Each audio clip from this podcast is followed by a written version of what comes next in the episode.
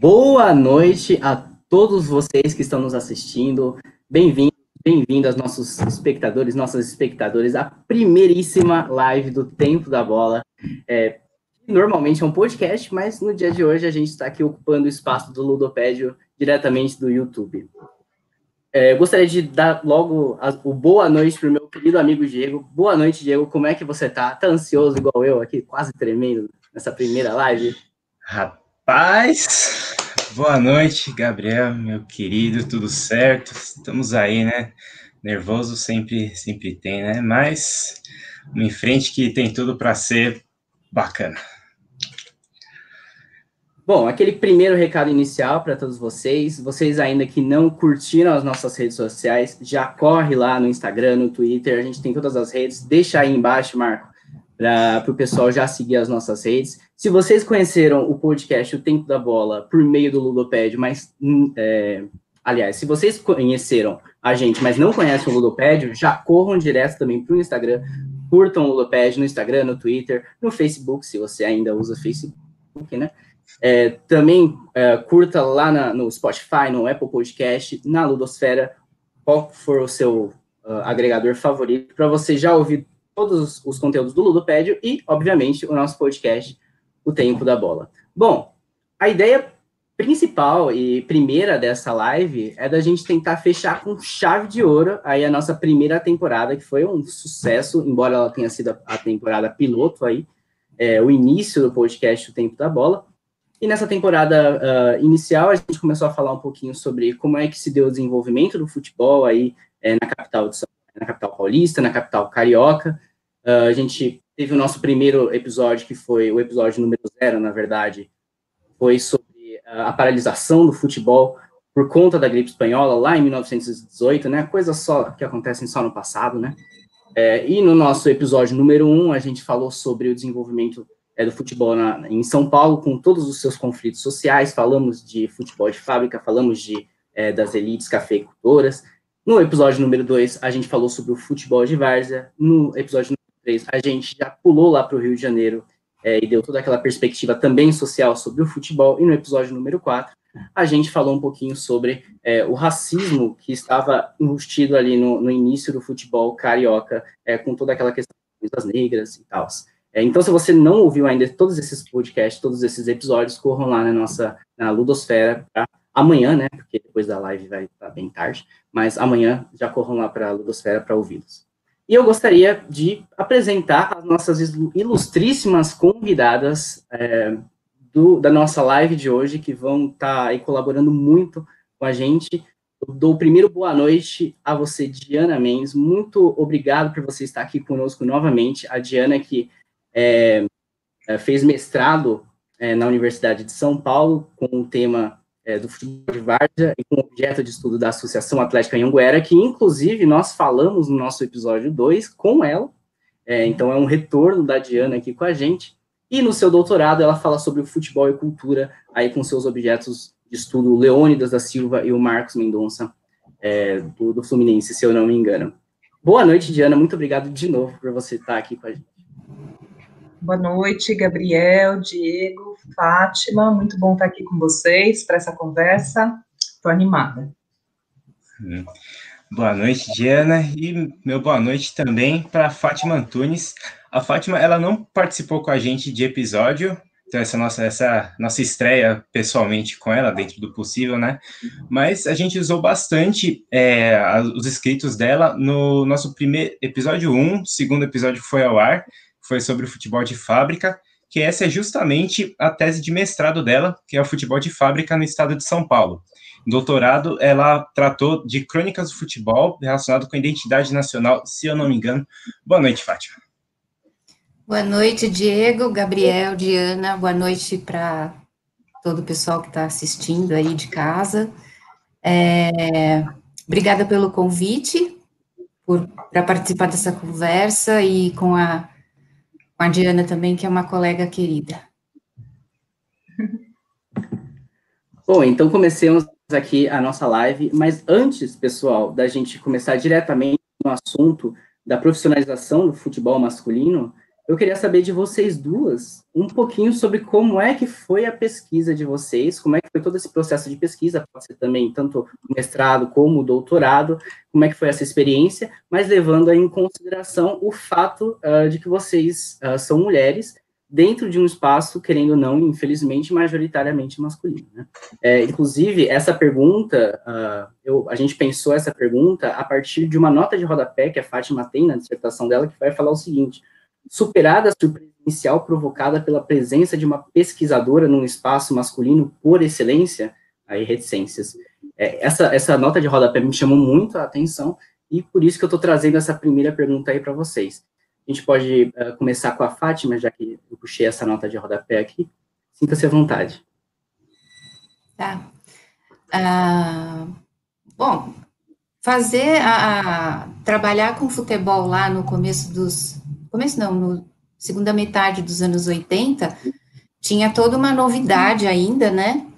Mas, assim, eu encarei o trabalho de, sei lá, de peito aberto, né? Num...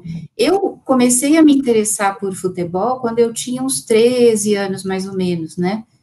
E, e, e aí ia a jogos de futebol, e acho que toda semana eu ia aos estádios, ia muito com meu pai, né? E então estava acostumada, gente, a bateria vai acabar.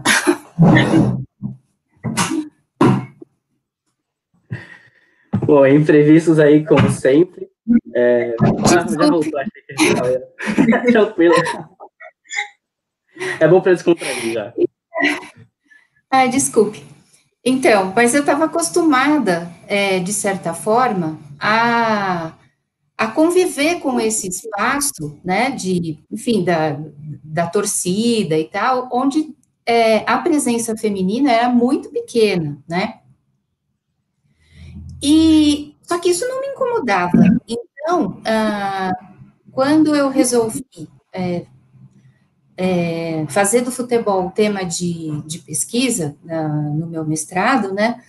Ah, para mim era uma coisa natural, né? Então não estava assim muito preocupada de estar tá entrando num espaço masculino. Era, né? Eu sabia o que eu ia encontrar, mas isso não me não me intimidava, né?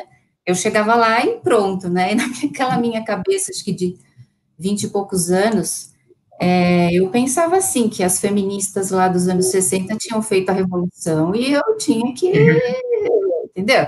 É assim, como se elas tivessem armado a jogada para mim, eu tinha que colocar a bola na rede e correr para o braço. Então, era o que eu estava fazendo. E agora, isso era a minha perspectiva, né? Mas, de fato, quando eu é, chegava nos, enfim, nas indústrias, né? Na, fui, visitei a Federação Paulista de Futebol, e aí aquilo causava um certo estranhamento, né? Uma surpresa. Então, olhavam para mim, mas o que, que ela está querendo aqui? E, mas aí, aos poucos, à medida que eu ia explicando, que eu estava buscando. Então, é, fiz, várias, fiz várias entrevistas com antigos é, diretores de clubes de fábrica, ou jogadores de futebol, e então, então, tinha um estranhamento inicial, assim, mas à medida que eu ia, enfim, colocando as minhas questões e, enfim, demonstrando interesse pelo, pelo conhecimento deles, né, pela experiência deles, que era importante, estava fazendo um estudo, eu queria dar toda uma uma atenção para aquela experiência deles, então aí a coisa naturalmente, né? Então, essa foi a minha, minha experiência, assim, tranquila, né? Só eu, eu o, incômodo, um incômodo que eu senti, mas assim também é, sem grande importância, foi quando eu visitei a Fazenda Malha, que é em Santa Rosa de Viterbo, e a Fazenda Malha era uma unidade das Indústrias Reunidas Francisco Matarazzo. E, e na época não tinha carro, então a única maneira de, de, de Santa Rosa ir até a fazenda era é, com o ônibus que transportava os trabalhadores, né? E, e aí, então, eu entrei no ônibus e fui, deu tudo certo, mas assim, você percebe que as pessoas ficam assim, né? nossa, tem, elas estão incomodadas, né? Então, esse tipo de reação, é, eu acho que sempre, até pouco tempo atrás, sabe, mesmo com, com amigos, assim, com, estão conversando, eu chego e aí para falar de futebol e tal, e dá uma, nossa, mas o que que eu, tipo assim, o que que eu posso falar, o que que eu não devo falar, né? E então, não sei, acho que meio foi isso, assim, acho que foi foi tranquilo. Então, eu estava acostumada com esse estranhamento, né? Todo mundo sempre falava, nossa, Fátima, ela gosta de futebol. Ai, é mesmo, nossa. Ai, é mesmo, ela entende. Aí era, era um bicho curioso, né? Um bicho, sei lá, exótico, assim. E para você, Diana, como é que foi essa essa questão? Você também percebeu algum estranhamento aí pois é. pessoas? Pois é, então, ouvindo a, a Fátima falar, tem que, primeiro tem que dizer que a Fátima é uma pioneira, então ela já, ela serviu como exemplo, né, para nós, para minha geração, para várias de nós que estudam futebol, é, ela abriu caminho, então, a primeira coisa a ser dita é que, assim, a gente já tinha algumas figuras em quem né, se espelhar, assim. Então, isso é importante marcar, é, tanto do ponto de vista é, de ser é, uma mulher, quanto do ponto de vista de ter feito pesquisas importantes, sólidas, marcantes. Então, é uma dupla inspiração, né? Então, tem a obra, né? Então, tem sempre que falar que tem essa questão de ser uma mulher, mas tem a questão da obra. Enquanto a obra da Fátima, os dois livros, o primeiro, a, a dissertação, que a gente leu em forma de dissertação, e o segundo trabalho dela, que eu conheço na forma de livro. Então, são duas obras que são importantes. Então, tem esses dois marcadores aí que, que eu queria deixar, né? Em relação a Fátima e a outras pioneiras, né? É, então, a minha experiência nessa medida é muito parecida com a da Fátima e tem essa, essa questão de que na nossa geração é, você entra na cultura do futebol, digamos assim, com esse acompanhamento masculino, o pai, o irmão mais velho, os tios, enfim, né? Então, é, na minha geração também foi, de maneira muito parecida com a da Fátima, meu pai é santista, a gente é, não tinha esse costume de ir ao estádio, era uma outra socialização, digamos, né, uma outra socialização em torno do futebol, passava muito por assistir pela TV e muito por debater com a vizinhança, o que tinha visto, vestir camisa, fazer aposta. E, e essa experiência me foi super importante. Para mim, ela tinha a ver com essa sociabilidade lúdica, esportiva, eu gostava muito. E, e, tinha essa coisa de, de, meu pai ser santista, então, no caso dele, por conta, nós, nós somos de São Paulo, mas a questão dele era muito ligada a esses craques, né, sobretudo ao Pelé, e aí é, eu recebi essa herança, então é, tinha, tinha a ver com essa sociabilidade suburbana, periférica, é, das trocas que aconteciam em torno do futebol. Então, eu me lembro muito das conversas com os vizinhos, enfim. E aí é interessante, agora, né, tem essa coisa da, da, da transmissão para minha filha. Então, na verdade, a minha filha já faz parte de uma geração que ela põe os pés no mundo da cultura, no mundo da, e na cultura do futebol, pelos pés, não no meu caso, mas pelas, pelos pés e mãos de mulheres. Então, isso é bacana também marcar. Né? Minha filha tem 13 anos e ela curte futebol, ela curte jogar, ela curte acompanhar e ela tem uma inserção aí, ela já entende é, dessa, dessa cultura do futebol a partir de uma perspectiva já feminina. Então, tem a questão de gênero que está colocada para ela. Então, é, bacana pensar nisso, né? Nessas, nessa passagem do tempo. Então, resumidamente, é essa a minha experiência. Ah, posso também complementar falando um pouquinho da pesquisa, e é muito também parecido com o que a Fátima falou. tem muito estranhamento, e tem a certa. E aí. Ainda, né?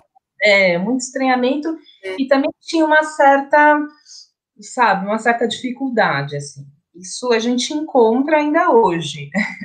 Não é, não é que ficou lá atrás, eu acho que continua aí, né? Uma certa.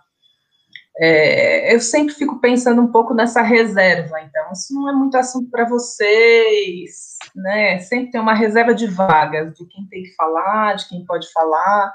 É sempre no campo da disputa, né? Tem algumas coisas aí, mas é, tem sido cada vez melhor, né? Você trabalhar com futebol sendo uma mulher, né? Então, é, nessa, na perspectiva da pesquisa, é mais ou menos isso.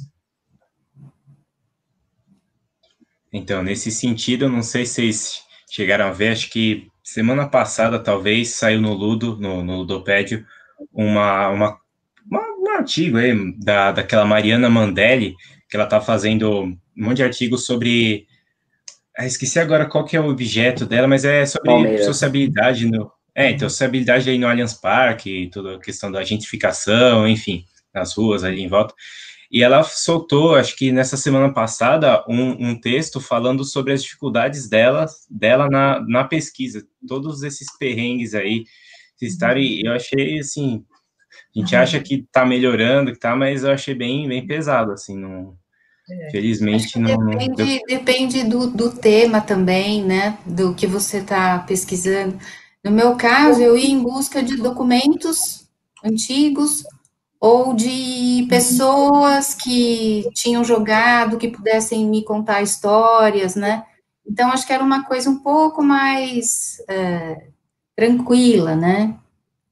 Mas eu já ouvi de. Eu não ouvi de no, no bar da esquina. Eu ouvi de colegas nossos, do nosso meio, que, que, que quem não joga não consegue é, é, escrever ou pensar, entender direito. Aí é, é, diferente, é claro, a experiência é diferente, né? Mas isso não quer dizer que eu não possa pesquisar, não possa escrever, pensar sobre o assunto. É.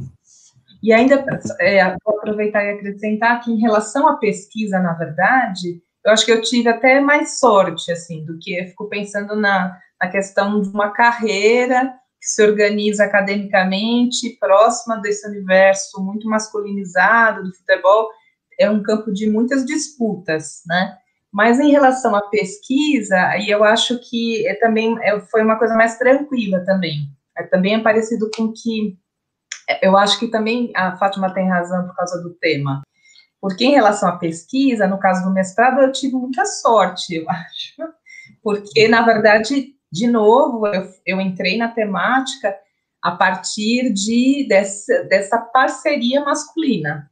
Eu entrei nesse, nesse campo, né? Foi uma parceria masculina. Então, é, eu tive a orientação de, de um homem, né? E que, que na verdade, também teve esse contato com a questão do futebol de várzea por um outro homem, que me, sabe assim, foram figuras masculinas que me levaram até figuras desse clube que ainda existe, que é o Clube Anhanguera, que eu estudei, e lá eu entrei em contato com as figuras mais antigas do clube, com as histórias, a partir também dessas narrativas masculinas. Então, eu entrei num universo absolutamente masculino, mas eu só pude fazer isso pela parceria é, de várias, vários homens, né, né? Pesquisadores, historiadores do clube, é, pessoas que são mais antigas no clube, mas é, todos homens, né, então se eu não tivesse tido essa parceria, isso eu estou pensando em Anguera, é, em relação a, é engraçado, isso também vou, vou marcar rapidamente, que no, em relação a Anguera, as parcerias foram todas masculinas. E foi bacana e deu certo, eu gostei, eles gostaram, enfim. E no caso do Marcos Carneiro de Mendonça e do Leônidas, as parcerias foram femininas. Porque eles já se foram, né? Eles, estão, eles são falecidos, e as memórias ficam com as mulheres, as memórias privadas. Então, isso é importante também. Então, aí a minha entrada foi pelo mundo feminino. Sim. Legal, interessante. Só para é, rápido. Não, pode falar, Fátima, por favor. falar? Não, então, a Diana está falando isso das parcerias masculinas, né?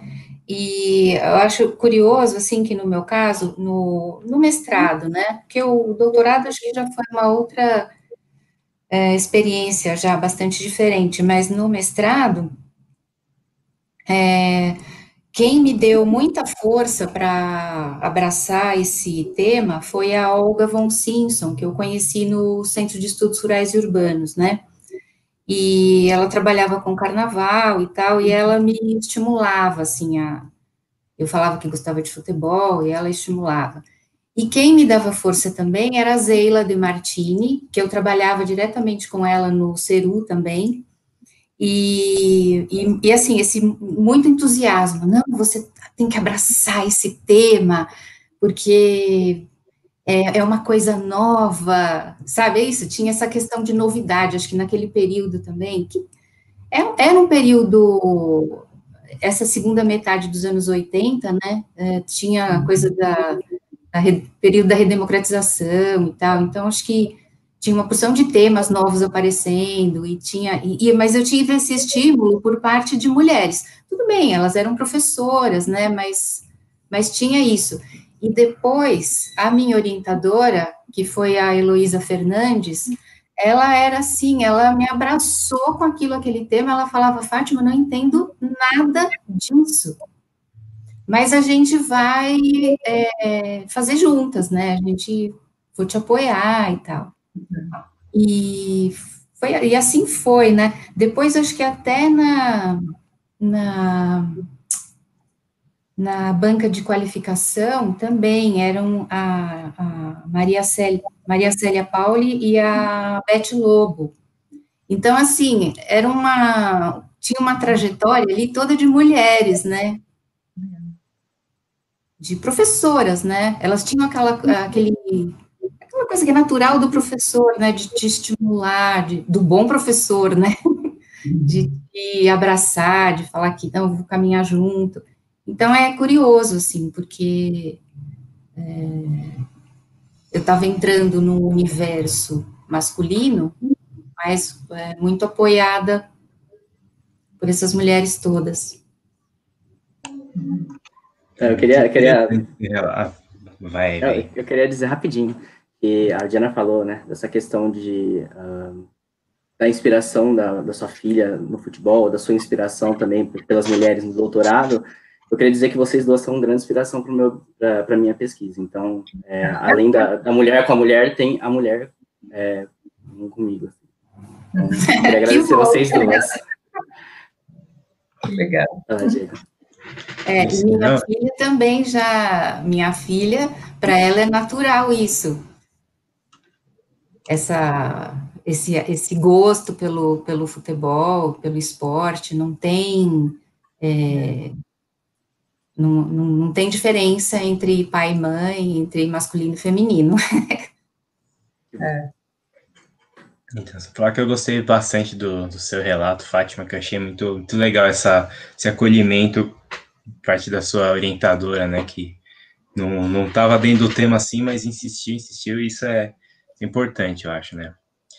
Queria aproveitar aqui também é, esse assunto, né, só para fazer um alerta, que nessa live a gente vai tratar da profissionalização, vocês já devem ter visto, mas é da profissionalização do futebol masculino, porque o futebol feminino é, vai acontecer bem depois, nas, décadas de 80, assim, e isso vai ser abordado, já uma propaganda aqui, na nossa segunda temporada, dia que vai ao ar dia 19 de novembro. Isso aí, 19 do 11. A gente vai tratar bastante sobre os, os grupos futebols dissidentes, né? Que são futebol LGBT, futebol de mulheres. Os futebols foram sempre excluídos dessa lógica heteronormativa que sempre esteve aí no, no futebol, né? Está hoje, sim, no passado e é difícil de, de se livrar, né? Mas, enfim. É, e pensando nisso, assim, já entrando agora no, no tema da nossa live, é, eu queria perguntar para vocês é, o, como se deu, assim, esse contexto do processo histórico, assim, da profissionalização é, dentro do, do, dos objetos de pesquisa de vocês, da Diana da futebol de, nas várzeas, nas várzeas uhum. isso, e da Fátima no futebol de fábrica. É, só, só antes delas começarem a falar também, uhum. é só para a gente, para o pessoal de casa entender que a profissionalização no futebol ela não vai se dar só de uma forma é, pontual, né? É, é, um processo, né, histórico em que a gente vai perceber diversos conflitos, enfim. Uhum. Pode, a Fátima pode começar. Sei, tá. sei se, se ajeitem aí como vocês preferirem. Não, a, bom, o, como é que o futebol chega às fábricas, né? É, no começo do século XX, quando o futebol começa a se difundir, porque de uma prática mais esportiva mais elitista, né, mais restrita, ele começa a se difundir e, e começa a se tornar meio comum é, colegas de fábrica uh, montarem seus, seus times, jogar nos fins de semana, né? E, uh, enfim, adotarem a, o nome da fábrica. Com o tempo, uh, os donos das fábricas se uh, demonstram certo uh, interesse pelo, pelo futebol, porque os times desses funcionários, né, desses empregados, começam a se destacar na, em, em, torneios, sei lá, amadores, de várzea, de, de amistosos, né, de, de várzea mesmo, e começam a incentivar essa prática Uh, então, oferecendo um campo para treinamentos ou uh, horários especiais para treinamentos, é, oferecendo as, os uniformes, enfim. E por que isso? Uh, eu entendo que, diz, que é, ao adotar o nome da fábrica, é, de certa forma, é, e, com, e, tendo bom desempenho nos, nos, jogos e tal, esse time começava a divulgar o, os produtos da fábrica e tal. Então, assim, na linha de um, de um marketing esportivo, vai bem rudimentar, né?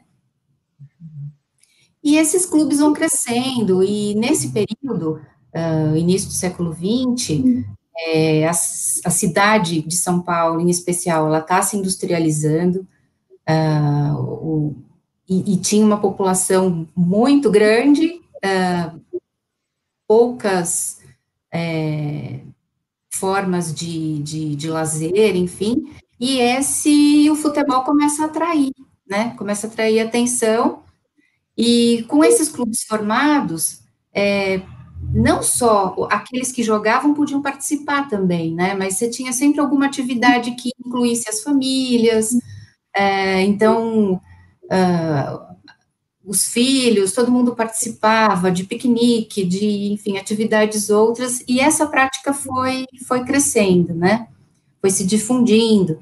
Uh, aí, uh, dependendo do tipo da indústria, do seu porte, é, e à medida também que esses uh, que, que vão aparecendo torneios, né, específicos para esse tipo de, de clube e de atividade, é, enfim, vai trair, atraindo a atenção de muita gente e vai se buscando uma, uma, uma especialização cada vez maior dessa, dessa atividade. Então, você, aquele, o, o jogador destacava, né? Então ele começa a ter um horário especial para treino, ou ele ganha alguma gratificação por ter participado, por ter tido um bom desempenho. Enfim, o que, assim, de modo geral, o que é, a gente vê é, ne, nos clubes que se formaram nesse período era uma é, diversidade de situações em que é, essa atividade acontecia, né? Então, muitos jogadores que participavam desses clubes de fábrica, eles é, se revelaram para o futebol profissional, já quando, um pouco mais tarde, né, quando a, a prática foi oficializada e tal.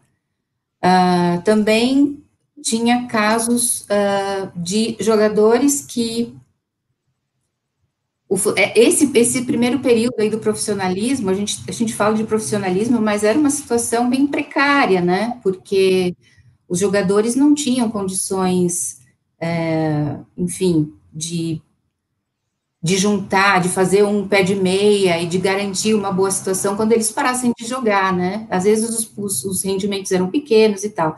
Então, era comum também que você tivesse jogadores que já tinham encerrado a carreira como profissionais retornarem às fábricas, né? Um, e tinha também jogadores que acabavam se destacando uh, na, nas fábricas, nesses torneios amadores ou uh,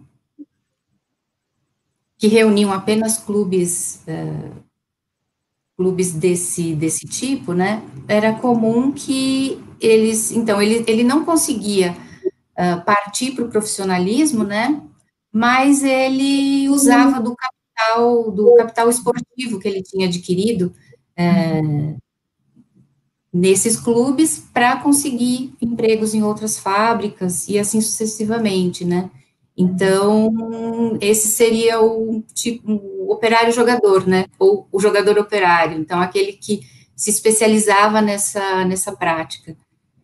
E, em linhas gerais, é isso, né? E a gente viu, assim, eu estudei é, algumas fábricas, uh, e é interessante ver como, em alguns lugares mais, outros menos, você tinha esse é, essa diversidade, assim, de, de situações. Uhum. Não sei se Sim. deu para introduzir. Deu. É, aproveitando já, é, eu, primeiro que você falou de alguns jogadores que passam da fábrica para o futebol profissional, né? É, ontem foi o aniversário do Garrincha, eu acho que ele era um caso inclusive, né, que ele, que ele era da fábrica e passa para É, o Garrincha é o caso mais emblemático, é, né? E, assim,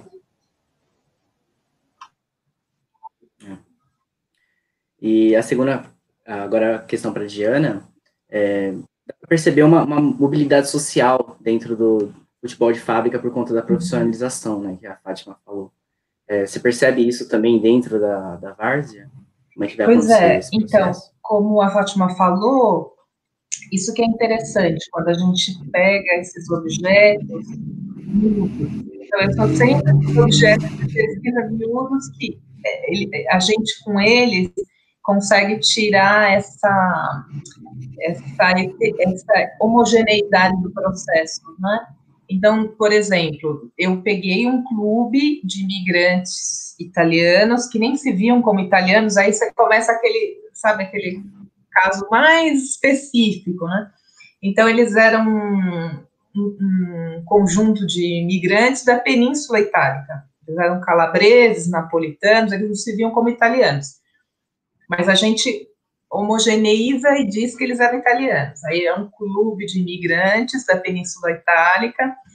Era um clube de imigrantes que se fez o clube com base em laços de família e de vizinhança na várzea do Rio Tietê, que lá ficaram, e que se relacionavam, por conta desse tipo de futebol da várzea, eles se relacionavam com clubes uh, de várzea de, de comunidades negras, uh, com uh, portugueses, né, espanhóis, enfim. E aí, quando você vai entrando nesse universo, você vai vendo uma pluralidade, uma super heterogeneidade desses processos. Então, no caso do Anhanguera e de alguns clubes com os quais o Anhanguera dialogava, e eu pude perceber por conta do que era narrado pelas pessoas, o que era narrado nas atas, é que esses, uh, esses clubes, eh, vários deles ali na Várzea, a experiência que eles tinham em relação ao futebol era de uma, de, um, de uma certa, não digo nem resistência, acho que não é nem resistência a palavra, era uma rejeição. é, a esse é, momento que o futebol estava vivendo, de você passar alguns clubes, né, e algumas, é, algumas alguns grupos sociais passar para o lado de lá do rio, digamos assim, passar para o lado do rio e passar para o lado do centro da cidade, é, de das ligas oficiais. Então eles eram bastante cientes que o universo deles é, financeiro, de sociabilidade, enfim, não dava conta de passar para aquele lado, para as ligas oficiais, como tinha acontecido, por exemplo, com o Corinthians, que se movimenta em direção ao centro uh, da cidade e a dinâmica da, do, do, centro. É o Plínio Negreiros que conta essa história para nós, né? O Corinthians ele se organiza para deixar de ser um time de bairro e ser um time da cidade com outro tipo de representatividade, outro tipo de organização, entrando nas ligas oficiais. Então, pensando aí nos, nos clubes que eu, eu, estudei ali por conta do Anhanguera, tinha uma certa um olhar de rejeição. O Anhanguera diz isso em ata, quer dizer, seus presidentes ali nesse período, seus diretores, a partir de 28, eles diziam: nós não vamos ser um clube profissional, nós não vamos entrar nas ligas nós somos de bairro. Então tem uma coisa que já circulava ali. O clube era um clube de bairro, bairro varziano, popular à época, né? E o que acontecia? O clube se afirmava como de bairro, como popular, de família. Eles diziam que eles eram um clube de família, que eles não iam se profissionalizar e não iam seguir o rumo que o Corinthians tinha seguido, o palestra, não iam. Só que o que, que acontecia? Então, a gente diz que os clubes não entraram na profissionalização, esses clubes varzianos. Mas o que acontecia com as pessoas que circulavam no clube? Não era a mesma coisa. Então, quem dizia isso, nós não vamos nos profissionalizar, eram diretores e presidentes. Mas os jogadores não. os jogadores circulavam na várzea ganhando pequenos. É, eles conseguiam alguns salários, alguns prêmios. Então, você tinha mais, uma espécie de uma profissionalização, não no sentido do oficial do outro lado, subindo né, para o centro da cidade. Eu estou pensando, quando eu falo do Varziano, eu estou pensando na Varza mesmo do Rio Tietê.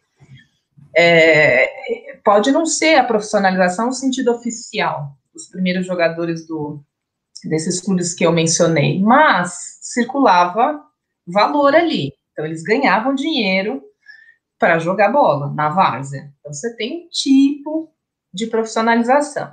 E mais, alguns deles migraram, os jogadores migraram daqueles clubes e foram para clubes profissionais, que a partir de 30 e poucos ficou evidenciado que essa circulação de dinheiro estava acontecendo há muito tempo, né? Entre os variados clubes e também os de fábrica, né? Os, os de várzea, amadores, é, a questão é o tipo de narrativa sobre o que é profissionalização e o que é né, a circulação aí de pagamentos para os jogadores.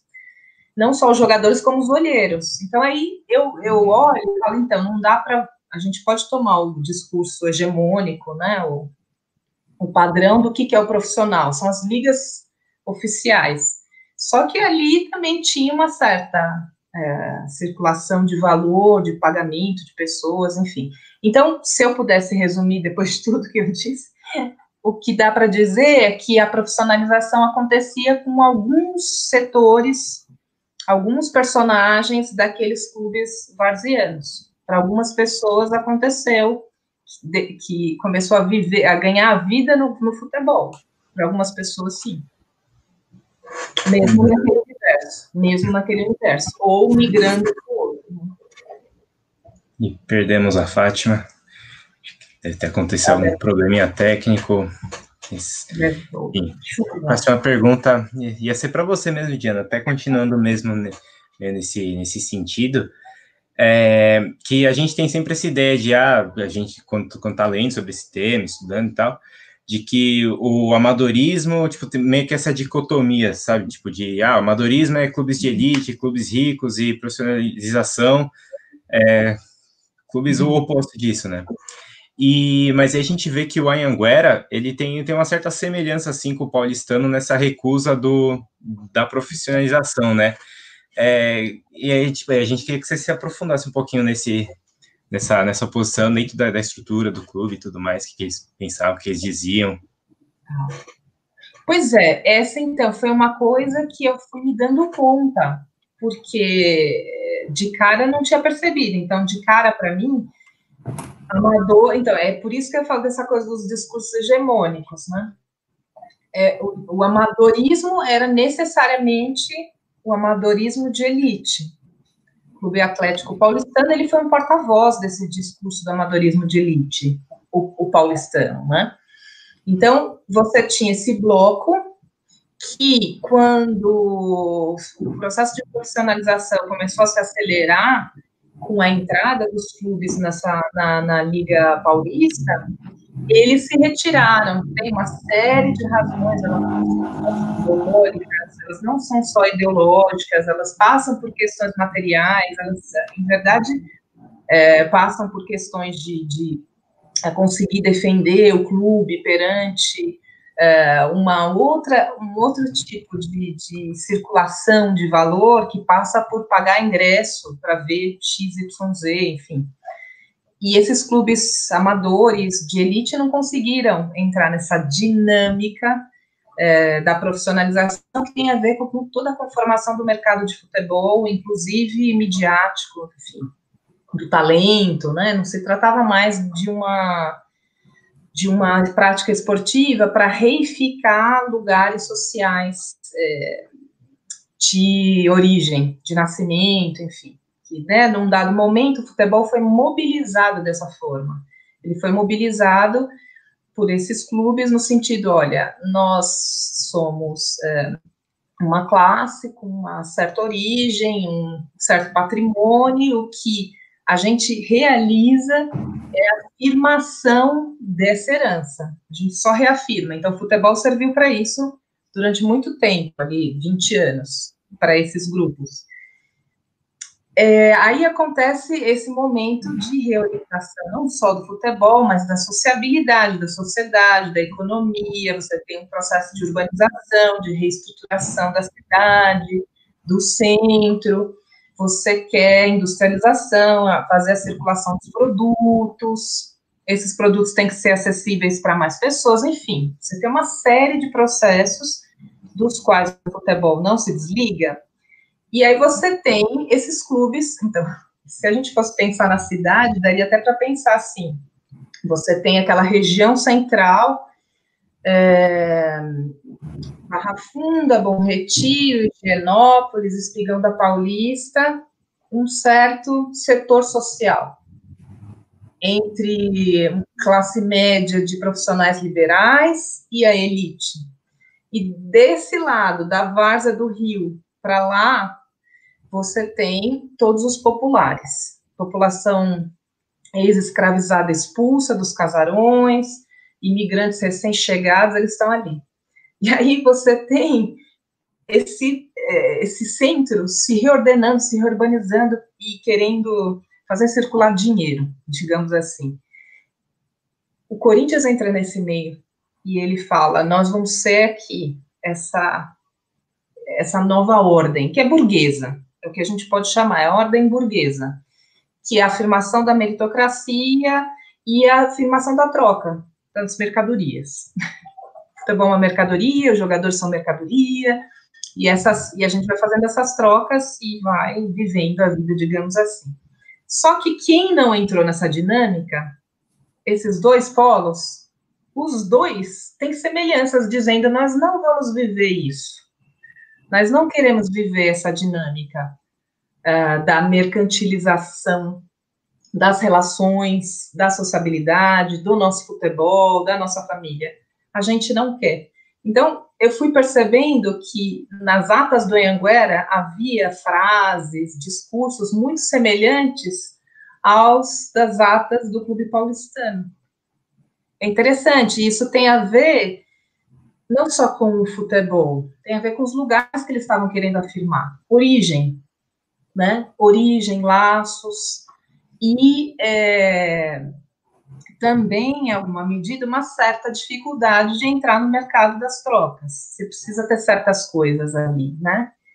Então, no caso da aristocracia, tinha que mostrar uh, mérito. É uma outra dinâmica, não é mais o nascimento, a origem, né? E no caso deles, aqui dessa, dessa vaza, eles tinham que negociar essa entrada. No, ao fim e ao cabo, o Anguera conseguiu, em alguma medida, porque eles continuaram lá, do jeitinho que eles queriam. Estão lá ainda. É isso que é impressionante, eles estão lá, 100 anos depois. Né? Então, é basicamente, basicamente fechando, faço um longo discurso, aí depois consigo resumir um longo discurso. As semelhanças têm a ver com uma certa, também, de novo, uma certa rejeição, uma certa, é, enfim, uma certa rejeição a essa, essa dinâmica burguesa, mercantil das trocas. E aproveitando, inclusive, essa questão da dinâmica burguesa, das trocas, é, na, na Lighting Power, Fátima, eu vejo que você fala um pouco sobre a, a Associação Atlética Lighting Power, né, que eles eram um clube uh, de fábrica, mas eles, primeiro, tentavam se manter dentro de um status da, da, da elite, né, e também que eles reivindicavam, pelo menos a direção reivindicava para si uma, um amadorismo. É, como é que se deu todo esse conflito ali dentro desse clube, é, envolvendo inclusive os jogadores? Como é que, que foi tudo isso? É. A Light, que era a empresa de eletricidade, ela, ela, assim, cada, cada setor da empresa tinha um pequeno núcleo de, de futebol, né? E uh, essas, esses clubes, eles ficavam meio dispersos, e existia um desejo da, uh, dos empregados da, dos escritórios centrais, que funcionavam onde hoje é o Shopping Light, lá na, no centro da cidade, eles tinham um desejo de criar uma, um clube que reunisse todos esses, esses pequenos grêmios, né, e que tivesse uma posição de destaque na, na cidade. Uh, porque, enfim, você já tinha outras empresas o Cotonifício Pesp, a Matarazzo, o Votorantim, que tinham uh, times e que uh, vinham se destacando nos, nos, campeonatos, e a Light não tinha, então, uh, acho que no final, comecinho dos anos 30, final dos anos 20, começo dos 30, essa Associação Atlética Light Power, ela é formada pelos funcionários dos escritórios centrais, mas é, com esse desejo de reunir todo mundo desses núcleos dispersos, né? Ah, teve um núcleo que não aceitou se integrar, que era o linha, era a Sociedade Esportiva Linhas e Cabos, era do pessoal que fazia manutenção da rede. Eles tinham uma vida toda particular, eles não é, quiseram entrar. E a, o que se percebia nesse, nessa associação é que tinha uma diferença muito clara é, entre os, os funcionários de escritórios que tinham um, um grau de, de educação mais elevado, de, de, enfim, de formação mais elevado, é, vinham de outras camadas sociais que esse pessoal dos grêmios é, dispersos, que em geral eram formados por trabalhadores braçais. Então, esse pessoal dos, dos grêmios, eles gostavam muito de futebol, eles se dedicavam mais ao futebol, e o pessoal dos escritórios, eles gostavam de tênis, basquete, enfim, eram, outro, eram outros esportes, né? Quando, enfim, conseguem formar essa associação, eles reivindicam é, a inscrição na APEA, que era uma das ligas na época, nessa disputa de amadorismo e, e, e profissionalismo e tal, mas enfim, que, que, reunia os clubes, os grandes da, da cidade, né? Uh, isso por, muito por empenho desses servidores, desses funcionários dos escritórios, né? Agora, é, quem fazia parte da APEA também era o Juventus, também era um clube, na origem lá, né, um clube ligado ao cotonifício Cresp, é, só que a APEA tinha, acho que, se não me engano, três divisões. Tinha a divisão principal, que reunia os, os clubes, vai, os, os grandes, né? Uh, e aí tinha a primeira divisão e a segunda divisão. E então, o, a, a, esse clube da Light, eu acho que ele chegou até a primeira divisão, e, e aí é que tem as disputas, enfim, pelo, pela oficialização do, do, do futebol e tal, da, do profissionalismo, e eles acabam meio que se desinteressando e tal. O, o Juventus, que se chamava Cotonifício Crespi, agora não lembro exatamente o nome, mas enfim, ele tinha o nome da, do cotonifício, da fábrica, né? Ele também disputou os campeonatos da PEA, mas quando ele conseguiu vaga para a divisão principal, ele teve que mudar de nome. Então, ele foi aí que, que ele adota o nome de Juventus, porque a PEA não aceitava uh, que dessa divisão principal participassem equipes que tivessem nomes de, de fábricas, né? Então, tem essa, enfim, essa, essa questão aí do elitismo, né? E quando a quando, enfim, a, entra de fato a questão da em 33, né, tem a oficialização do, da, da atividade de, de, enfim, de, de futebol e tal, eles acabam se retirando porque é, queriam se manter como uma prática amadora, então eles se retiram disso. Depois, mais à frente, é, a Light, a, a, Associação Atlética Light, ela, ela acaba entrando, adotando um. Então, é difícil chamar isso de profissionalismo, né, dentro desse futebol operário. Era uma. Eram práticas sei lá, o, o, jogador que se destacava ou que, assum, que, que tinha lugar no, no, time, ele tinha algumas regalias no ambiente de trabalho, né? Mas, então, nos anos 40, uh, a, a Light, enfim, muda a direção e tal da associação, e ele e, e os, o presidente da época resolve é, disputar campeonato amador da capital, e aí traz, acaba trazendo jogadores é, que vinham do profissional, jogadores aposentados, né, e que eram empregados na, na enfim, na Light, nos escritórios centrais e tal, que desenvolviam ali alguma atividade um pouco mais é, leve ou com horários é, mais flexíveis, né, e isso tudo vai desagradando é, os sócios, aqueles que, enfim, queriam é, desempenhar o futebol como uma atividade de, de lazer, né? E o que acontece nesse momento é que o clube perde muitos sócios e pouco depois, acho que alguns anos depois, ele acaba encerrando suas atividades, né?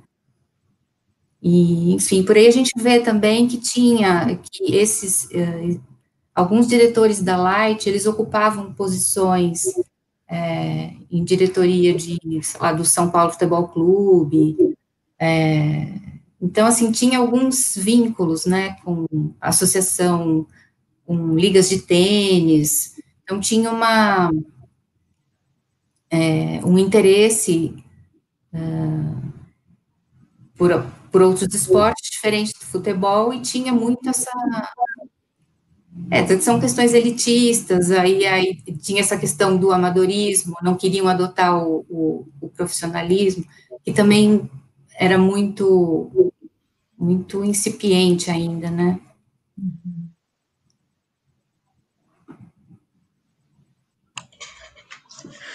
Bom, gente, a gente está aqui já há 55 minutos. Queria agradecer todo mundo aqui que está acompanhando a gente, né? A gente já deu uma olhada que está aqui, o Vitor do Lopédio, Guilherme Trevisan, Rafael Gonçalves, Bruno Balacó, que está sempre com a gente aí também, agradecer a presença de todo mundo. agradecer os feedbacks de novo. Sempre bom. Isso é, é fundamental para a gente. Vocês darem sugestões, vocês falarem o que, vocês acham, o que, vocês pensam. A gente acha isso muito importante para a continuidade aí, para sempre estar tá, sim, agradar todo mundo. E ah, um feedback também, aproveitar para comentar, dia que a gente recebe muito, que é sobre que nós não nós ficamos muito no, no eixo Rio-São Paulo, né? né? Se quiser comentar também, Gabriel, que a nossa ideia também é sair disso e tem perguntas que tratam disso, nós iremos fazê-las aqui já já. Mas isso aí, o que você tem para falar para nós, Gabriel? Ah, a gente, nas próximas temporadas, a gente pretende não só ter uma temática saindo né, desse eixo Rio-São Paulo, mas também trazer pessoas, uh, que, pesquisadores, historiadores, é, sociólogos também, é, que saiam aí do eixo Rio-São Paulo, uh, porque o paulista, o paulista e o paulistano tem que entender que não é só aqui, né? É, enfim, vamos lá para a pergunta então, Diego. Então, a pergunta, até aproveitar que quando a, a Diana estava explicando, estava contando da de como ela chegou, como ela demonstrou interesse no futebol, que foi parte do pai dela e tudo mais, que você até chegou a falar, Diana, é, você, mencionou essa palavra, inclusive, não sei o que, de sociabilidade, e isso de sociabilidade foi uma coisa que, ficou, que eu guardei muito de quando a gente fez o, o episódio lá, além dos seus artigos, tudo, questão da sociabilidade nos clubes da Vars e tal, e aí você falou isso na sua experiência de vida, até pensei, pô, será que tem alguma coisa a ver, que achamos E uma das perguntas do Maurício Rodrigues Pinto, é, agradecer a audiência do Maurício, é, como o futebol de várzea nas fábricas tornaram-se problemas de pesquisa para a Diana e a Fátima? Muito obrigado. Muito obrigado, Maurício, pela pergunta, participação. Eu começo? Pode ser. É? Então, na verdade, é, então, eu quero agradecer a pergunta do Maurício primeiro. Maurício, grande parceiro. É, na verdade, foi assim, eu, quando comecei a me interessar pelo tema de pesquisa de futebol, entender um pouco como é que tinha sido iniciado isso em São Paulo. E aí, é, eu comecei de elite. E eu queria entender que discursos ali eles estavam também sempre um pouco por esse viés de uma história sociocultural, da circulação de ideias, de em que momento certas ideias aparecem, como é que elas são colocadas em jogo, é, o que, que, é, o que, que tem em disputa quando essas ideias estão sendo colocadas. E aí o que eu me dei conta rapidamente é que o futebol ele era um esporte, mas ele também era uma linguagem. Eu, temi, eu coloquei isso até no meu texto, era era também um discurso e uma linguagem. E você pode ir agregando coisas ao futebol.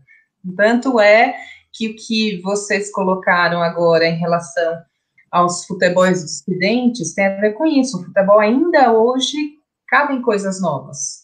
E as pessoas é, promovem é, identidades, lutas políticas a partir dessa possibilidade, nele cabe isso, né? É, e aí eu olhava para o futebol de elite, que é, o que me permitiram ver, isso também é importante dizer. Eu frequentei, eu procurei visitar vários acervos de clubes de elite, e com alguma ou com bastante dificuldade eu consegui visitar o, o acervo do Clube Paulistano. Depois que eu consegui, eu vi várias coisas, foi bacana, mas era difícil você conseguir ver os documentos. São Paulo Atlético eu nunca consegui ver. Pedir, repetir, né, nunca. E do Germânia a gente consegue, é, mais, é, é, né, é uma dinâmica mais profissionalizada ali, em termos de memorial, né? O paulistano, na época que eu visitava, ele estava é, se organizando nesse sentido mais profissional de produzir a memória do clube, né? Mas então tudo isso para dizer que eu achava que olhando aqueles documentos eu ia entender como é que o futebol foi penetrando na cidade, como é que ele foi permeando as relações sociais e tudo mais. E de fato eu ia vendo coisas. Por que tanta negatividade em relação aos clubes populares? tem muita. Eu achava, eu olhava os documentos e falava, por que tanta negatividade? Eles estavam ameaçando demais. Porque às vezes a gente frisa no preconceito que a elite tem, mas tem que entender o que, que do que, que ela tem medo. É isso que estava me preocupando. Do que, que ela tem medo? Ou, do outro lado, era assim, o que, que os, os suburbanos, os populares, os negros, tinham a oferecer para o futebol que ameaçava tanto aqueles clubes. Isso foi me parecendo cada vez mais evidente olhando os clubes, é, olhando os acervos da elite. Nesse meio tempo, então eu estava encaminhando a minha pesquisa para lá. Nesse meio tempo, me aparece de assim um presentão. Eu sempre falo isso quando falo na, na, nas lives e tudo. Me apareceu um presente que foi a documentação da Associação Anguera. Foi um presente, foi uma série de acasos, uma série de boas coincidências e eu recebi é, um presentão. Eu sempre falo do meu amigo Arthur Tironi, um beijo para ele. Ele é, colocou na minha mão as atas do Clube Anguera. Foi lindo, foi um momento. e aí eu fui descobrir o que, que tinha de ameaça naquele universo. Então foi aí que eu fui montando o problema, Maurício. Na verdade, eu queria entender esse futebol na cidade de São Paulo e o que, que ele estava mobilizando. E eu via muito medo do lado da elite e aí eu acabei tendo esse presente de ver o que estava sendo mobilizado pelos populares, também pela população negra é mais difícil de ver, você tem que ver nas entrelinhas, né, que o que eles mobilizavam que assustava a elite, e ela colocava, sabe, toda arrepiada, temos que sair, temos que desistir. E se você coloca em planos iguais, e aí o discurso né, do lugar dado começa a ruir. Então, o que eu fui vendo ali na montagem desse objeto é que o que a, o Anguera, lembrando que eles são, eles eram imigrantes brancos. E o que eles conseguiram mobilizar ali foi muita coisa em relação, inclusive, a uma identidade paulistana. Não é pouca coisa. O que o futebol pro, pro, proporcionou para aqueles clubes populares não foi pouca coisa. Então, assim, uma identidade paulistana foi construída a partir da ação daqueles varzianos na Várzea de São Paulo, com apoio de um Tomás Mazzoni, da Gazeta Esportiva, se criou uma rede e falou, então, nós somos a cara de São Paulo. Não se esqueçam disso, elite dos Campos Elíseos e de Higienópolis. Nós somos a nova cara de São Paulo. Nós trabalhamos, nós produzimos, nós consumimos, levantamos fábricas, somos operários, nós somos a cara de São Paulo. Aí tem que ver com pesquisa mais árdua, né? Imagina alguém ganhar um presente de, um, de atas, fotografias, depoimentos de um clube como o Sul-Americano, Clube Negro, que jogava contra o Anguera. Alguém ganha esse presente vai colocar que é que os, os guardianos negros, é, o que, que tanto ameaçava os imigrantes italianos, a Gazeta Esportiva, que foi que eu vi, que foi que me ajudou a ver, e a elite lá do outro lado. Ia ser um apresentão também para todos nós.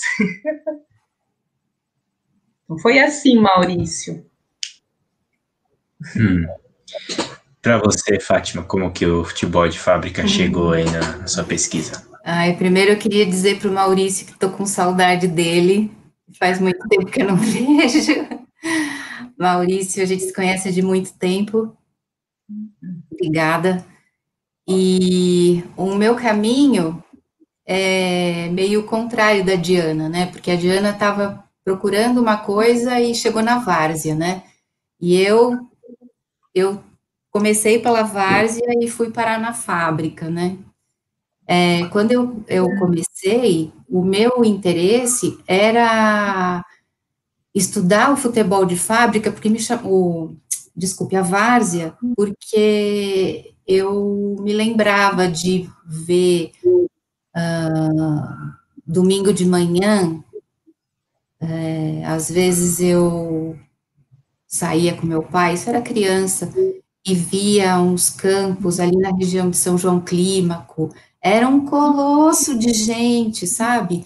E, e eu tinha um fascínio por entender é, como é que aquilo mobilizava tanto, né? Que poder tinha aquilo de, de mobilizar e de socializar, enfim, é, como que as, por que as pessoas se, se atraíam por aquilo, né? E tinha também um exemplo em casa é, do meu pai, de novo, né? Então, vou falar assim: a, a, a, minha grande referência, a entrada no mundo do futebol é pelo meu pai, né? Meu pai, ele, é, ele adorava esporte de modo geral, ele foi atleta, é, ele fazia corridas, corridas de, de fundo, né? É, ele participava da São Silvestre, enfim, sei lá. E ele tinha, ele participou da criação de um clube de várzea na, no Moinho Velho, que foi o, o, bairro onde ele cresceu. E eu ouvi crescendo, eu, eu cresci ouvindo a, ele contando essas histórias, né? E, e como aquilo mobilizava o, o bairro, né? Então a minha ideia era essa, era mostrar a importância, enfim, tentar entender a importância desses clubes no crescimento da cidade, né? Mas quando eu comecei, isso já lá na segunda metade dos anos 80, a cidade tinha crescido muito e muitos desses campos já tinham desaparecido, né? É, aqueles lá do, do, do, do, começo do século XX, na é, Marginal Tietê, ou na região do Tietê. Então, esses clubes foram, esses espaços foram desaparecendo. E aí o pessoal falava para mim, não, várzea não esquece, porque não existe mais, a várzea já acabou, né? Então, não, na verdade, não tinha acabado, ela tinha diminuído, encolhido, e tinha, eu tinha que procurar em algum cantinho, né? Ah, fui à Federação Paulista de Futebol perguntar pelos arquivos, eu queria saber se eles tinham clubes, na verdade, eu não tinha direito, não sabia direito ainda o que, que eu ia fazer com tudo isso, né? Mas eu queria, sei lá, fazer, entender o que, que era a várzea em São Paulo, aquelas ideias, assim, de quem começa a estudar, não consegue fazer direito recorte, você quer estudar tudo ao mesmo tempo, né? Eu fui à federação perguntando pelos arquivos se eles tinham registros de, de várzea, porque alguém, em algum momento, deveria ter feito isso, cadastro para por conta dos torneios e tal. E aí eles olhavam e falavam, ah, ah, um minutinho. Aí eu tinha que conversar com outra pessoa. Eu sei que eu fui de pessoa em pessoa, quando eu vi, eu estava na sala da presidência. E, e aí eles me disseram, o presidente era o Fará na época. É, aí ele me disse, assim, que os arquivos tinham. Era arquivo morto, porque a várzea já não, não tinha mais, e eles tinham doado para a campanha do papel do Hospital do Câncer, de para papel reciclado. Aí eu falei, gente, eu fiquei uma tarde inteira na federação para ouvir essa história.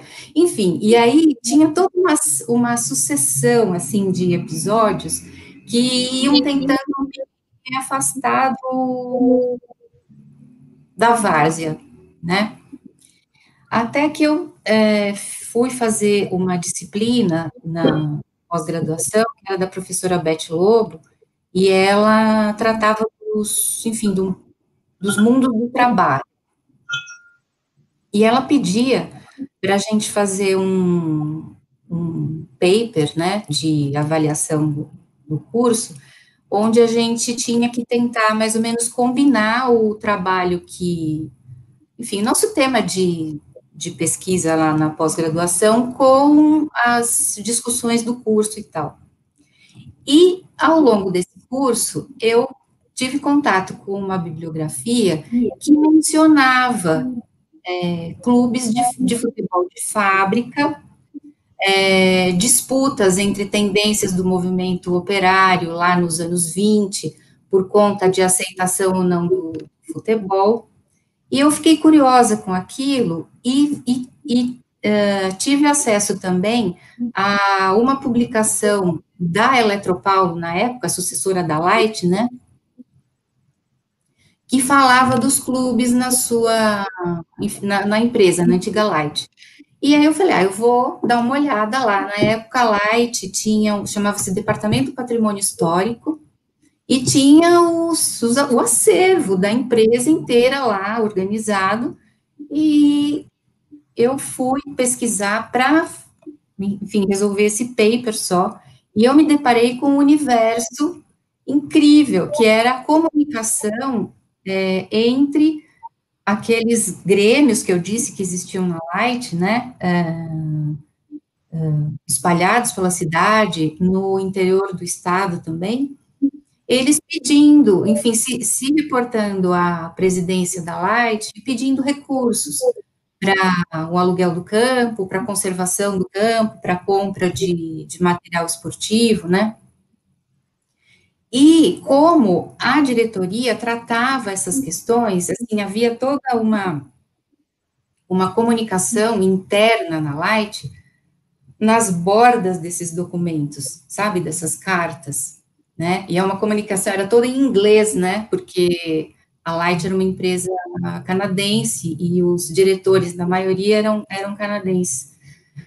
É, enfim, eu fiquei com aquilo, porque era uma coisa que, que eu não conhecia. Para mim, o, é, esse universo de futebol popular estava na, na várzea. E aquilo me encantou muito, e eu, e eu falei, é aqui que eu vou ficar, né?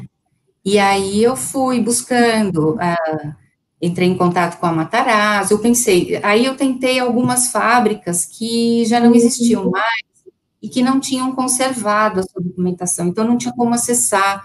É, era difícil encontrar pessoas que, que tinham trabalhado, uh, que, que, tinham jogado nesses, nesses clubes, né? Aí eu pensei, se eu uh, fizer uma seleção, talvez, de empresas maiores, né, que tenham tido um cuidado maior na conservação da sua documentação, talvez eu tenha mais sucesso. Então, foi assim que eu cheguei a Matarazzo, a Light e a Votorantim. A Votorantim eu tentei, estou falando muito? Posso falar isso? Então, eu ia, eu ia às fábricas, eu ia aos escritórios, né, e falava, olha, eu quero pesquisar os clubes, é, e tal, e eu me lembro que eu fui no escritório ali da Votorantim, ficava atrás do Teatro Municipal.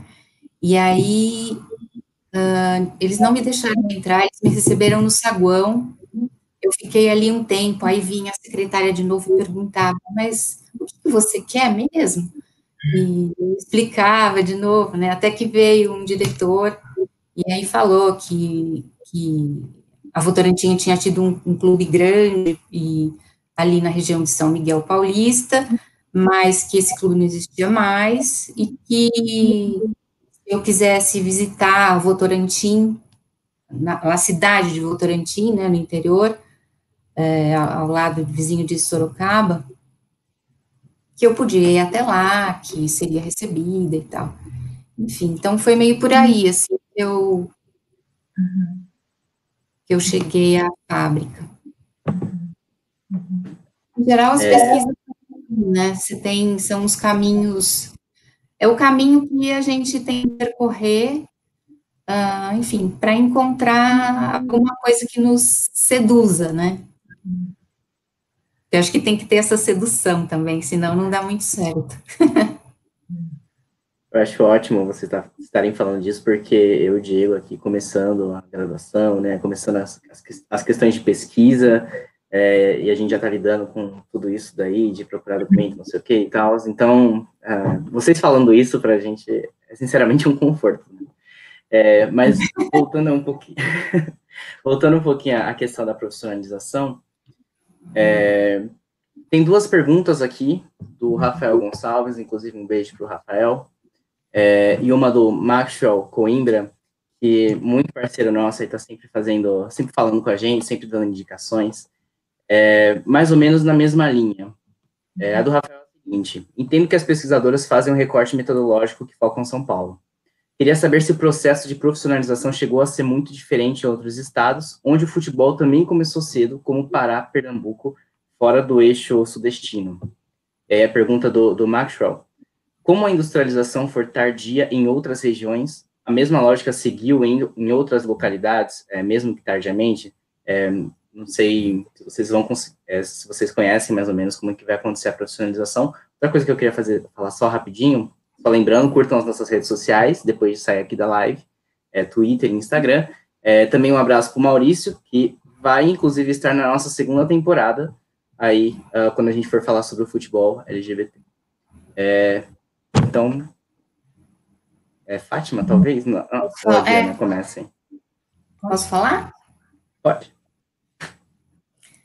É, então, eu, em outros estados, em outras cidades, é, a prática é muito parecida, né?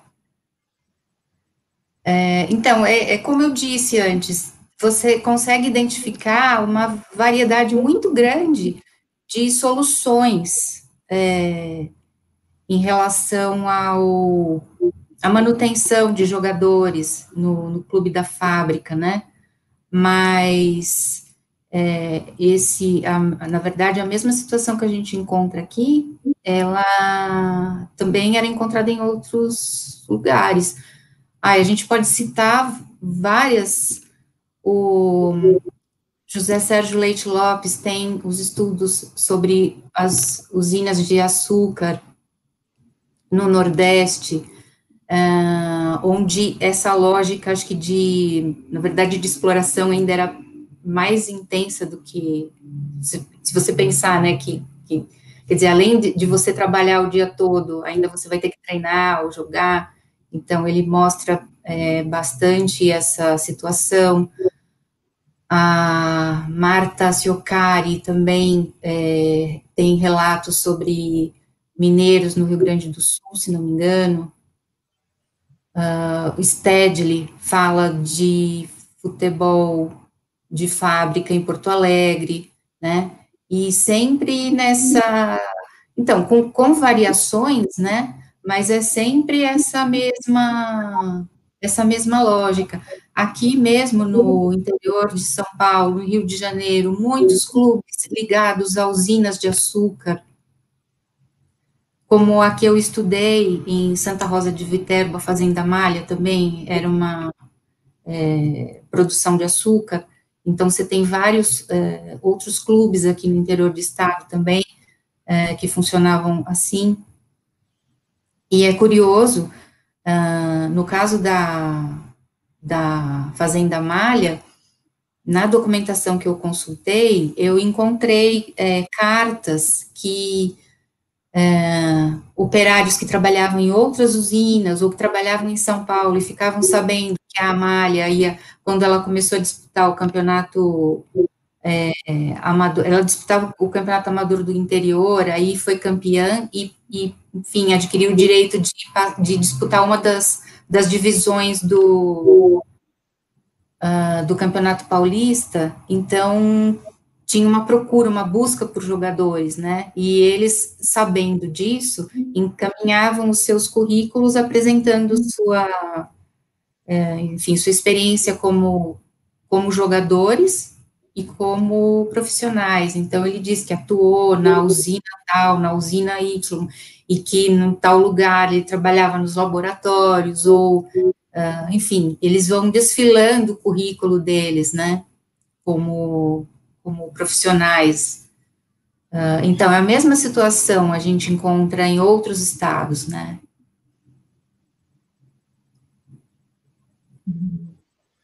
Ah, eu acho que eu vou só complementar o que a, a Fátima contou, porque, porque na, e pensando até na, na parte da pergunta que eu não respondi para o Diego em relação à sociabilidade é, que quando a gente pensa nessas, nessas formas de socialização, que né, a gente contou aqui, dos, fez os relatos em relação a gênero, em relação à questão da imigração, mas as, há que se pensar também numa, numa tradição, né, numa escola que nos formou, eu acho, aí pensando na FEFELESH, é, que associa muito essa socialização, essa sociabilização das, dos grupos populares, então a gente pensava, hoje a gente não pensa mais assim. Quando vocês falaram dos futebol de Ocidente, vocês estão dando notas, mostrando que a gente pensa outras formas, é, existem outras formas de falar dos chamados excluídos, digamos assim.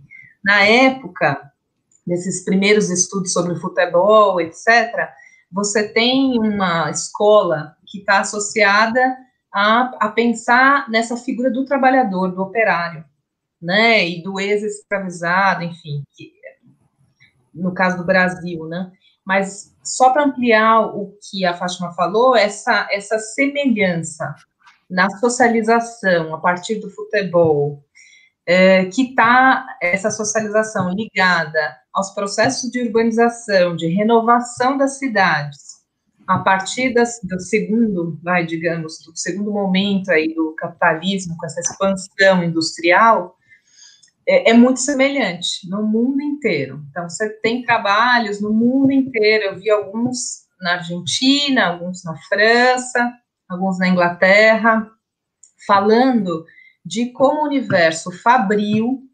associado à reurbanização, à reorganização das cidades, promove sociabilidades novas e que essas sociabilidades é, se, se, viveram muito futebol, aproveitaram muito o futebol, em termos identitários. Então, também é um momento de formação das massas, né?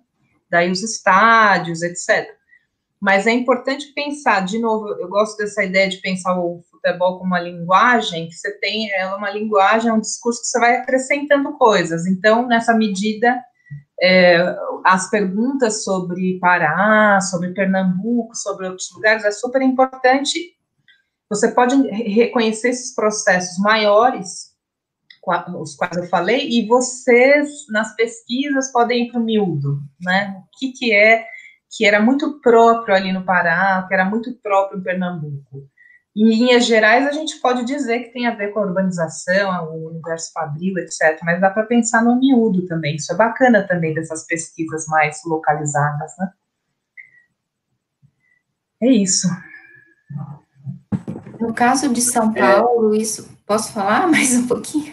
Claro, claro, claro. Não, no caso de São Paulo, é, essa questão do surgimento de, de clubes é, muito, em torno do futebol também estava muito ligado à presença de grupos de imigrantes, né, de nacionalidades diversas, né, então era uma forma de você, enfim, se juntar aos seus compatriotas, né, em busca de isso, de, de vínculos, né, aí, tentando, tent, é, tentando manter esses vínculos, né, com a, com a terra natal e, e, e criando laços, se fortalecendo para se fixar aqui na, na terra de adoção, né?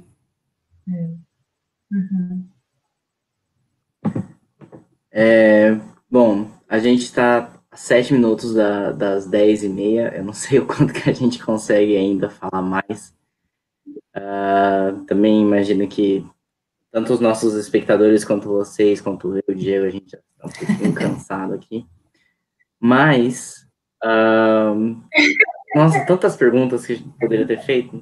É, é, eu queria só deixar rapidinho, de verdade, rapidinho. Vamos é, tentar fazer aí de uma forma rápida.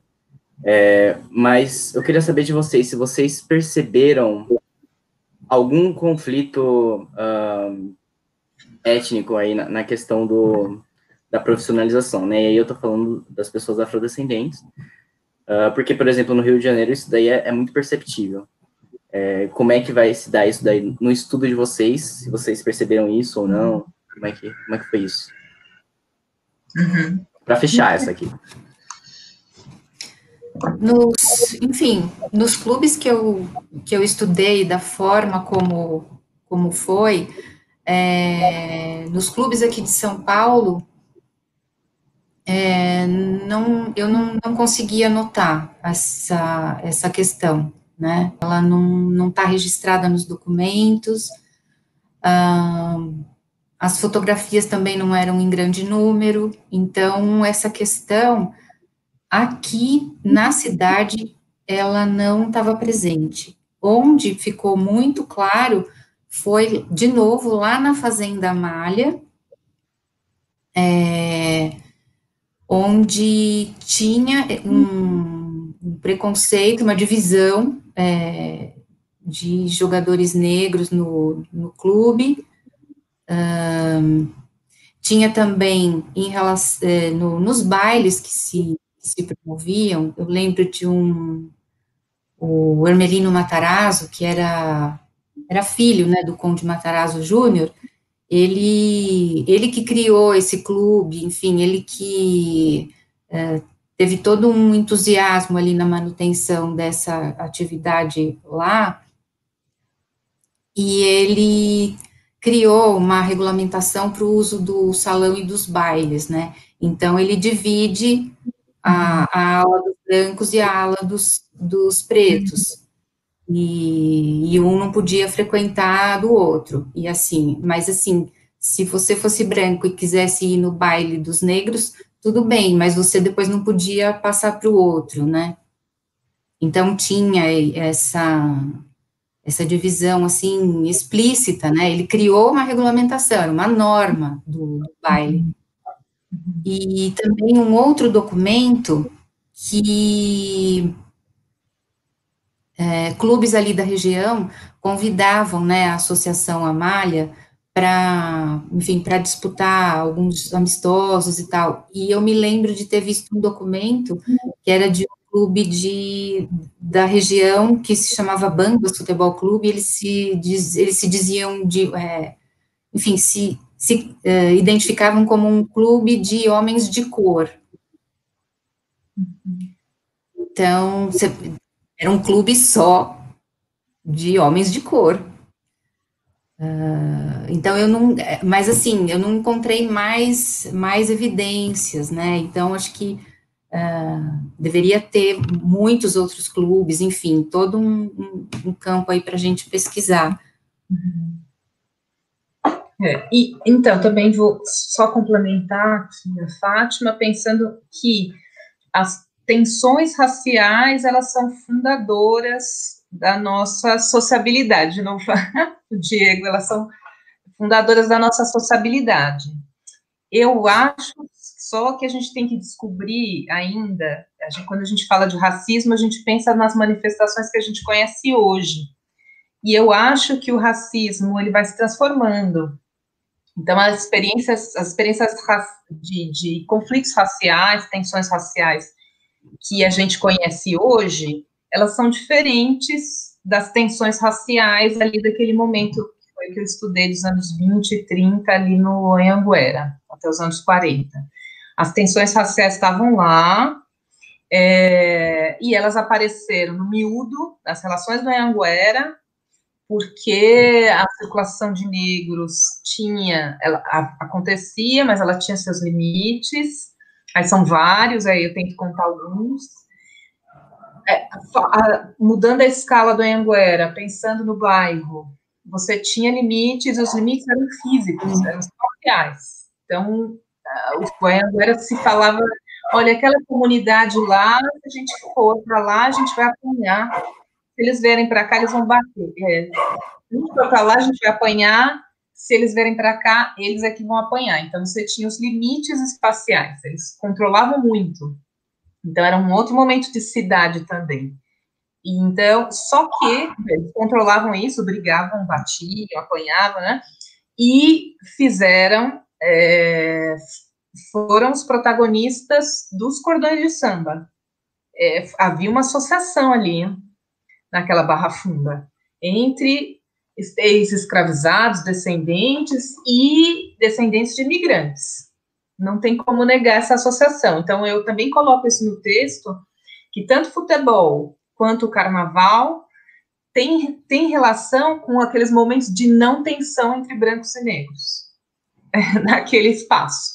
Aí, numa outra escala, que é a última, vou tentar ser breve, que é a escala é, da, uh, do momento de reorientação da identidade paulistana. E o que, que, se, o que foi feito? Foi feito o que também aconteceu no Rio, que eu estudei no doutorado. O que você faz? é, tá todo mundo se mexendo ali para ver quem é que vai conseguir um lugar ao sol com aquela reorientação urbana. E a questão é a seguinte: é, tem a elite, certo? Tem os imigrantes brancos e aí tem os negros, que na verdade a gente finge que eles não estão lá.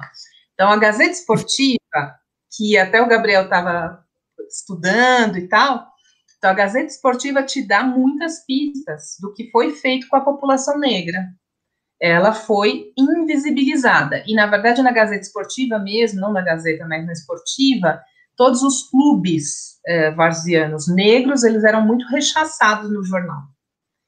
Então, a Gazeta pega a identidade varziana, imigrante italiana, e eleva a categoria de representação do povo de São Paulo, enquanto ela tira fora a população negra. Então, são várias escalas, e a gente vê como é que as tensões raciais se dão nessas várias escalas. Né? Acho que é isso. Isso aí. É, então, é, a gente tinha falado que ia ser a última questão e tal, mas a gente acabou deixando passar, já pedimos perdão aí para o Felipe da Silva Duque. Ele fez uma questão, a gente falou que ia ser a última, então, primeiro queria perguntar para vocês se Dá tempo de mais uma, que já estamos uma hora e meia aí, mas se vocês acharem que dá tempo, que, que ele vai perguntar sobre a importância do Fluminense para a profissionalização do futebol, ele contrata vários jogadores paulistas na década de 1930. 33 teve a, a, o decreto aí de profissionalização do Getúlio Vargas, né? Então. Então, quem vocês quiserem responder essa, só para dar aquele fechamento. Eu posso dizer rapidamente que, assim, ele, a pergunta dele, a resposta já está um pouco contida, é uma boa pergunta, e a resposta está um pouco contida, é que, assim, o que, que o Fluminense faz para não entrar numa mesma dinâmica desse obsoleto, tá? Passa, passou para trás, né? ficou para trás o Fluminense, como ficou para trás o paulistano em São Paulo.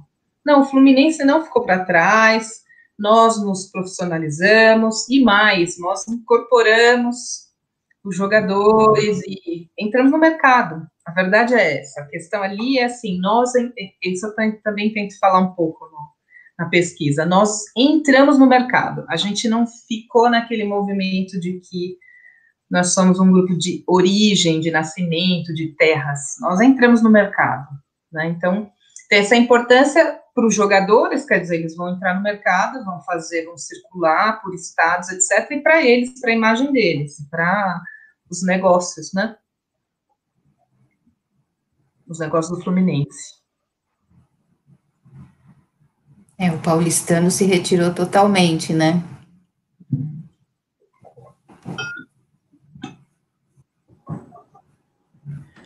Bom, é, eu acho que chegamos num, num final, infelizmente, né? Para quem estava gostando dessa conversa, eu estava gostando muito.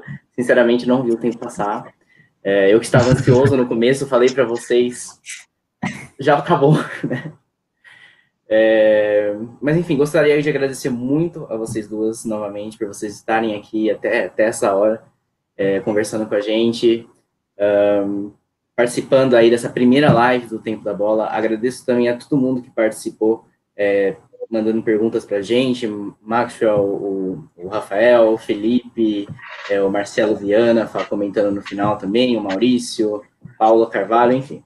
Vou dar uma de Faustão e falar todo mundo, mas um, lembrando novamente, quem não curtiu as nossas redes sociais, curtam as nossas redes também, estejam atentos aí ao, ao, ao, ao às redes do, do Ludoped, porque a gente está sempre por lá. E um, deixa eu ver o que mais. Tem alguma coisa mais, Diego? Ah, reforçar a importância do, dos nossos ouvintes, né? Que eles que fazem o podcast. Então, é bom mandar os feedbacks e tudo mais e seguir a gente nas nossas redes sociais que estão aqui embaixo. Eu sempre quis fazer isso, sempre as pessoas fazendo nas lives aqui embaixo. e é isso. Tá, obrigado aí para todo mundo que ficou até o fim. E até a próxima live do Tempo da Bola. E, e dia 19 de novembro, primeiro episódio da segunda temporada, iniciando aí com futebol de mulheres. Vai ser muito boa, já não preciso nem. Só, só o tema já, já, já fala mais do que qualquer coisa, né? Muito obrigado de novo vocês. Se vocês quiserem realizar uma é, consideração final. É só mandar um beijo e agradecer. Foi bem gostoso. A gente que agradece, é sempre muito bom. Também agradecer a todo mundo que, enfim, ficou com a gente até agora. E dizer que foi muito bacana conversar com vocês e que a gente pode fazer outras conversas depois também, porque é um assunto que a gente não se cansa dele, né? Eu toco muito. A gente vai fazer. Então, boa noite para todo mundo, muito obrigado e até mais. Boa noite, até mais. Boa noite.